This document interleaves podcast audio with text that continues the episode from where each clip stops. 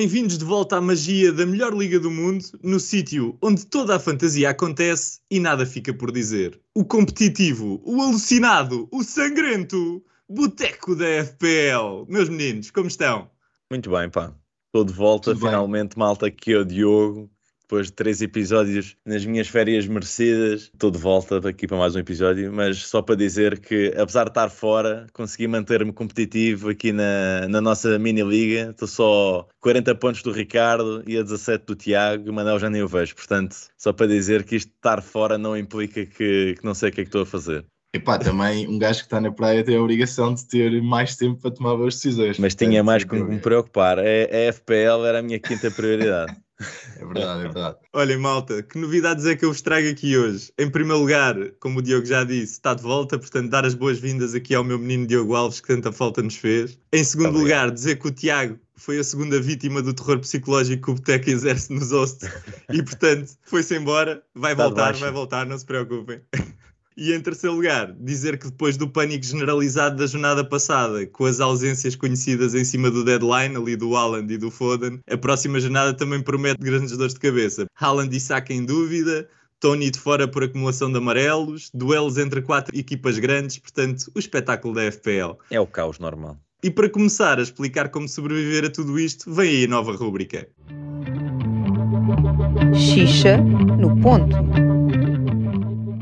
Vamos lá então explicar a nossa renovada Xixa no Ponto. Chegou o dia, malta. Esta é a rúbrica que a partir de agora vai, de forma corajosa, indicar quais as clean sheets mais prováveis e quais as equipas que mais retornos ofensivos vão oferecer. E tudo isto de borla com os nossos especialistas, portanto aproveitem. Hein? Ninguém melhor para estrear isto que o nosso campeão, Diogo. Conta-me tudo, meu chapa, onde é que vão pingar aqueles gols e assists que todos querem? Olha, relativamente a retornos ofensivos, acho que nesta jornada não há muito para onde ir sem ser Manchester City, né? Um jogo em casa contra o Fulham, que é uma equipa que é atacante e pode conceder espaços, e é uma coisa que para o City pode ser bom, pode dar muitos golos. Pode também significar que o City não mantém clean sheet, mas de qualquer maneira acho que pode dar muitos retornos ofensivos. E só para salientar, as apostas que se fizer no City podem também ser boas para a Game Week 16, sendo que jogam em casa contra o Brentford, ok? Relativamente aos assets em si, o Haaland ainda é dúvida, portanto vamos ter que esperar por notícias, ainda não sabemos se a lesão é grave ou não, vamos conseguir ver se eu, se jogo ou não agora para a Champions, embora o Guardiola já tenha dito que provavelmente não, mas ele tinha dito que provavelmente poderia jogar contra o Fulham, vamos ver. Se ele não jogar, o Alvarez eventualmente pode ser uma boa aposta. De resto, o Foden deve voltar depois de dois jogos fora em que nos doeu a todos, não é? Pelo menos para mim tive duas vezes um ponto no Foden. Acho que deve voltar e jogar os 90 minutos e ser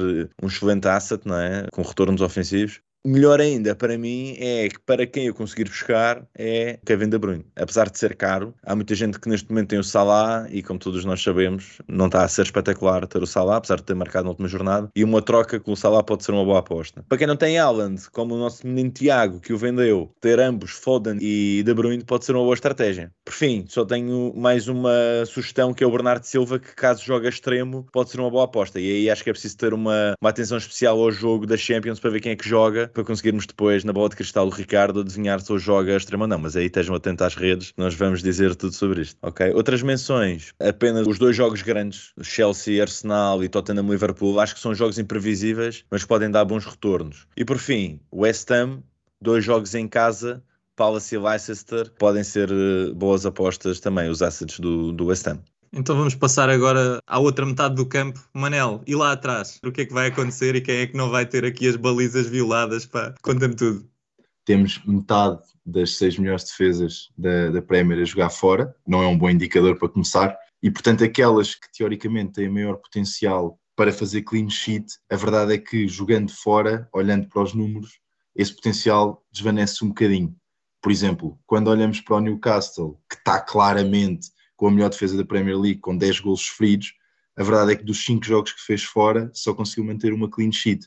Portanto, este score é muito potenciado pelos jogos em casa e pelas boas prestações que vai fazendo em casa. Mas, mas é importante mas, também mencionar que este jogo, apesar de ser fora, é em Southampton, portanto, também não é um ataque fortíssimo.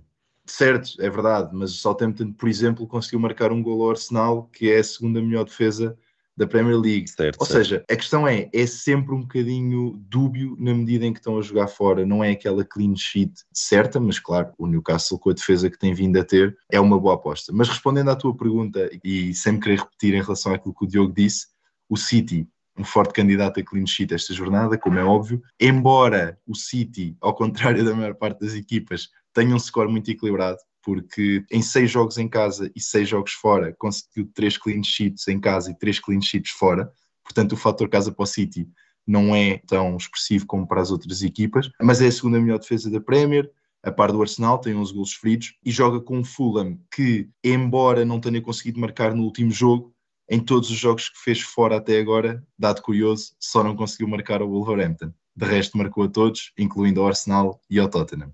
A segunda, a meu ver, o United, que embora não seja das melhores defesas da Premier, nos últimos quatro jogos que fez, conseguiu três clean sheets, ou seja, tem vindo a melhorar, marcando poucos golos, mas também sofrendo poucos, e portanto isso vai-lhe permitindo ganhar. E à semelhança daquilo que vimos para o Newcastle, e deixo também este aviso, o score do United fora não é o melhor.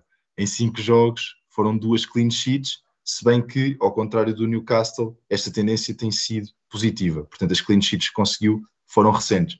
Ou seja, é um- uma equipa que teoricamente está eh, melhor preparada para uma clean sheet nesta jornada do que o Newcastle. Portanto, ficam estas duas recomendações, United e City, como equipas para, para clean sheet esta jornada, sendo que a ter que apostar numa, apostaria primeiro no City, obviamente, porque joga em casa e tem outra consistência que o United ainda tem que comer muita sopa para conseguir alcançar. Olha, Manel, o Brentford vai jogar contra o Forest, só marcou ainda 6 golos fora e 4 foram do Tony. Portanto, fazendo contas rápidas, se o Tony vai estar fora, eles só marcaram 2 golos fora até agora. Portanto, se calhar Sim. o Forest vai conseguir fazer ali uma clean sheet milagrosa como fez contra o Liverpool. Vamos ver. É pá, sim, mas depois é o Forest, não é? E a questão é que o Forest. Não é, não é só craques, não é só craques. Epá, pois o problema é que depois o Forest a jogar com o Brentford não se comporta como com o Liverpool, ou seja, não, não É estão verdade, é 11, verdade. 11 gajos a, a jogar em 15 metros como, como com o Liverpool, estás a ver? Podem-se abrir mais e depois um aqueles craques tipo da Silva podem, podem não perdoar. Exatamente. Muito bem. Olha, então vamos passar aqui a bola à próxima rúbrica e fica contigo, Manel. Recebe aí no peito, dá-lhe. Bitite à casa. Bora lá, então, Bitite à casa, a nossa rubrica habitual de recomendações de transferência. E, como o Diogo voltou, está cheio de vontade de partilhar com os nossos ouvintes as dicas que não conseguiu partilhar nos últimos três episódios. Bora lá começar aqui com o Bay. Diogo, já falaste anteriormente no Kevin De Bruyne, mas também me enviaste aqui a recomendação do Callum Wilson. A boa forma do último jogo, achas que se vai manter na próxima jornada? Ah, eu já falei do Callum Wilson neste podcast para aí 50 vezes, acho eu. É verdade. É eu verdade. gosto muito dele, vocês já sabem, quando toda a gente falava no Isaac, eu ainda falava no Wilson, e a verdade é que é um jogador que o problema dele é estar bem fisicamente. Mas quando está, os returns são quase óbvios, não é? Ele é muito consistente pá, e é claramente um dos melhores avançados da Premier. Portanto, sim, acho que o Wilson é sempre uma boa aposta, sobretudo no Newcastle que está em forma. E portanto, se houver returns ofensivos, a probabilidade do Wilson estar envolvido é gigante. Portanto, acho, que- acho Este que sim, ponto é acho que importante, é... que o Wilson sempre foi bom, mas este ano tem um Newcastle a, a produzir bastante jogo ofensivo para Exatamente, ele, que portanto não era verdade fazer na época resultados. passada. Uhum, uhum. Exatamente. Uma coisa importante relativamente ao Foden, por exemplo, é que o Kevin De Bruyne joga 90 minutos e está a bater livres e como se viu no último jogo, está a bater bem. E portanto, acho que pode sempre ser um perigo muito grande. E nestas jornadas em que vai haver Champions e depois vai haver taça, ter um jogador que joga 90 minutos quase de certeza, acho que é importante. Sim. Pá, o Ricardo, quando fez o wildcard, perguntou-me Kevin De Bruyne ou Salah. Eu disse-lhe Kevin De Bruyne, mas ele decidiu ignorar-me e agora está está-lhe a sair caro. Eh, E mas recomendei, e não sei se te lembras, e recomendei o Kevin De Bruyne no Bay, portanto Exatamente, Fiz, exatamente. fiz tudo ao contrário, tudo ao contrário. Pá, o que importa é que destas boas recomendações a quem nos está a ouvir, não é? Exato. Mas olha, Ricardo, tu tinhas falado aqui no Rashford, marcou na última jornada. Achas que o United está melhor ofensivamente? Porque continua a marcar poucos golos, não é? Vês, vês no Rashford potencial? Vejo o único jogador que consegue ainda fazer returns de forma consistente no United. E os dois jogos que aí vêm são dois jogos bons para ele. Portanto, fora ambos os jogos, contra Villa e Fulham, que são duas equipas que gostam de ter bola e que gostam de jogar aberto, e portanto pode dar ali bastante oportunidade para transições do United com destaque do Rashford. Uhum. Acho que é um bom momento para o ter nestas duas jornadas antes do Mundial. Não sou particularmente fã de o ter em grandes períodos da Fantasy porque ele apaga-se muitas vezes, mas eu acho que ele está em boa forma. No último jogo jogou bem e acho que, que pode render. Tinha aqui também o Wilson que o Diogo referiu, acho que é incontestável. E só para dar aqui outros dois nomes assim mais rapidamente, o Taivo, na linha de pensamento que eu disse, acho que é um jogador, o único talvez que possa dar retornos no Forest e portanto é interessante. E atenção que não falámos ainda neste episódio, mas o Brighton também vai ter um jogo interessante e, portanto, não esquecer o Trossard que vai jogar contra o Wolves e, portanto, pode voltar a fazer aí uma gracinha. Sim, ah, tiraste-me as palavras da boca porque o Trossard é a minha recomendação. Embora o Trossard seja um jogador irritante, só para complementar o que disseste, na medida em que joga com o Forest, não faz nada e depois toda a gente o vende porque ele vai jogar com o City e com o Chelsea e lá vai ele pontuar nessas jornadas em que nós achamos que ele não ia fazer nada. Nem Portanto, bem. se calhar, assumindo que nesta ele vai manter a boa forma das últimas duas, ah, eu acho que é uma grande compra e o Wolves está muito em baixo, está fraco e, portanto, concordo com a recomendação. Fechando a rubrica de buy, eu daria aqui o prémio ao De Bruyne e ao Wilson. Deixa-me só dar um destaque ao bem nos avançados. Numa jornada em que toda a gente quer substituir, seja um Tony, ou um Mitrovic, ou até um Haaland, um Wilson, um Taivo, como disse o Ricardo, acho que são, são excelentes opções para compra. Portanto, podemos sempre destacar médios e defesas, mas acho que nesta jornada os atacantes têm, têm principal destaque leste nos pensamentos, pá. Se for preciso ir buscar budget, tenho ali alguns avançados para vender, portanto, Exato, daí exato. o Tyve e o Wilson. Então, olha, vamos avançar para o Old. Aqui no Old, se calhar começo eu. Eu tenho o Ben White, que foi um jogador que na última jornada foi muito comprado, porque era um jogo em que o Arsenal teria quase de certeza clean sheet, e eu diria que na jornada 16 também terá quase de certeza.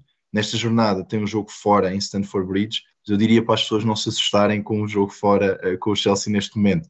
O Chelsea ofensivamente é uma equipa muito, muito limitada. O Havertz parece ser o único jogador que ainda consegue marcar uns golitos.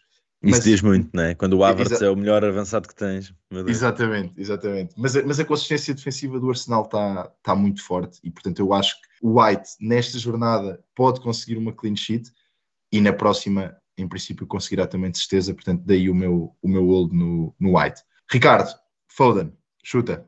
Sim, é pá, eu comprei o Foden, o Foden na realidade no último jogo não fez nada, fez um pontito e portanto eu estou confiante que desta vez vai voltar ao 11 e voltando ao 11 num jogo bom como o Diogo explicou, vai, vai render. Agora, é importante estar aqui atento aos minutos que ele vai fazer nos jogos da Champions. Foi o mesmo que disse na, no último episódio e mais uma vez recomendei bem aos nossos, aos nossos seguidores e não segui a recomendação. Portanto, ele jogou todo o jogo na, na semana passada na Champions e depois foi para o banco. Espero que não aconteça o mesmo desta vez, mas acho que descansando na jornada passada não vai voltar a descansar nesta jornada, espero eu. Sim, concordo. Diogo, tens aqui uma dupla West Ham, Skamaki e Bowen, e depois Sim. falas também no Kane. Sim, ou seja, relativamente aos assets do West Ham, apesar de não estarem a ser brilhantes nos últimos jogos, mas a verdade é que tem agora duas boas jornadas. Crystal Palace e Leicester em casa. Duas equipas que concedem muitos golos, sobretudo fora, e acho que o, o Bowen e o Scamaca, que não têm dado muitos retornos nestas jornadas, para quem já os tem, acho que faz sentido manter. Para quem não tem, não creio que seja buy, acho que há melhores opções. Para quem os tem, não me parece que seja prioridade de venda. Daí a minha lógica no hold. O Kane, Pronto, foi a minha grande desilusão. Esta jornada tinha-o como vice-capitão, o Haaland não jogou, portanto foi ele que ficou com pontos a dobrar e, além de não ter feito nada, levou aquele amarelo maroto né? e fez-me aquele ponto básico. Se não fosse isso, já estava à frente do Ricardo, provavelmente. Uh, mas pronto, acho que nesta jornada é um jogo grande né? e o Kane gosta desses jogos. E o Tottenham em geral gosta desses jogos. E portanto, num jogador que normalmente pinga sempre neste jogo, acho que para quem o tem também, eu não o iria buscar. Acho que também há melhores opções, mas acho que pode ser bom asset. Certo. Cell, Eu tenho o Mitrovic, por tudo aquilo que já falámos, jogo com o City nesta jornada e depois recebe o United na próxima e vejo aqui muito melhores opções ofensivas do que o Mitrovic nesta fase para as duas últimas jornadas, portanto a minha recomendação de sell vai para o Mitro e vocês os dois, curiosamente, o Ricardo aqui também tinha falado do Mitro, mas curiosamente a vossa primeira recomendação é a mesma. Tony, quem é que quer. eh, Bom, obviamente está suspenso nesta jornada, mas na última joga com o City, não é? Se não estou em erro. Portanto, Já disseste tudo. É Exatamente, isso. acho que está explicado. é uma recomendação óbvia de sell. Só dizer, joga com o City fora e, portanto, o Brentford fora é muito débil. Assumar a uma blank na próxima jornada acho que é uma venda óbvia, daquelas que tu não gostas que vença, Manel, por serem óbvias. Só dar aqui uma nota adicional que é atenção também às notícias sobre a lesão do Saka. Eu estava a ver o jogo e não me pareceu uma lesão muito fácil. Ele ficou ali Sim. com o pé preso no placar publicitário, depois levou uma entrada na mesma perna, portanto. Não sei se aquilo vai ser fácil de recuperar. Pode ser aí uma boa solução, porque é um jogador caro para libertar eh, espaço e budget para alguns moves. Exatamente. Muito bem, avançamos então para a próxima rúbrica e, como sempre, meus caros, sistematizamos esta informação durante a semana nas redes sociais. Estrelas Michelin. Pois é, malta, passando agora para a rúbrica dos nossos capitães, as estrelas Michelin, temos aqui várias opções que os nossos especialistas nos deram, começando aqui pela sugestão do Ricardo, o Ricardo tem aqui o Rashford, embora também tenha aqui algumas menções adicionais, como Foden, Trossard, Wilson, Taivo e o Darwin. Portanto, são muitas opções do Ricardo, o Wilson, o Taivo e o Darwin como diferenciais, mas do Rashford, Foden e Trossard, Ricardo, qual é que gostavas de destacar? Se for titular, acho que o Foden é quem tem mais probabilidade de, de fazer bons pontos. Depois, o Rashford e o Trossard são jogadores que são mais inconstantes, de qualquer forma, têm dois eh, excelentes jogos, portanto, acho que também podem render. Eu destacaria o Foden em primeiro lugar se jogar. Sim. O fator casa também acho que pode ser determinante aqui no jogo do City, né? O Manel, Sim. por seu lado, tem Haaland e Trossard. Haaland acho que é a opção óbvia para toda a gente, não é? Por todo o ano vai ser sempre aquela opção que toda a gente Pois. quer colocar. Não sendo possível, destacarias Trossard? Destacaria Trossard e queria também destacar o Callum Wilson. Duas grandes opções, a meu ver, talvez as duas melhores opções nesta jornada, caso o Haaland eh, não jogue. Eu não tenho nenhum dos dois, portanto sou insuspeito nesta recomendação, mas acho que são efetivamente duas grandes opções. Sim. O, Wilson também é muito, é muito bom plano para, para fazer mais uns pontinhos esta jornada. Exatamente. Eu do meu lado queria só destacar o De Bruyne por tudo aquilo que já falamos antes aqui no episódio. Portanto, o, o Ricardo destacou o Foden, sem dúvida. Acho que o De Bruyne só, só pode dar mais segurança em termos de minutos e acho que também tem quase igual potencial atacante como o Foden. E Veja pronto, o meu é nível de desconfiança com esta jornada, que até o Taivo está na minha lista de capitães. Pá. Portanto, isto é, é descer o Sim. mais baixo que, que é possível descer. Tu até já estás a deixar o teu amor pelo United toldar as tuas recomendações, pá. Por isso, Mesmo para quem não sabe, o Ricardo é um maior fã do United, portanto, daí. Ele não dizer Ronaldo já é muito Exa- bom. exatamente. Tive que me conter, tive que me conter. Só porque ele Mas- pode se lembrar a meio do jogo de sair e, pá, e a malta fica sem os pontos. sair, a tirar telemóveis, sei lá, sabe-se lá. Pois é, malta, mas é um tema que vamos continuar a desenvolver nas redes sociais, portanto acompanhem-nos no Twitter e no Insta. Não queres escolher, Diogo? Não queres fazer o exercício e fechar aí Eu, os eu escolhendo, eu escolhendo Tens aqui um papel tão fácil, pá, esta semana. Repara, eu escolhendo.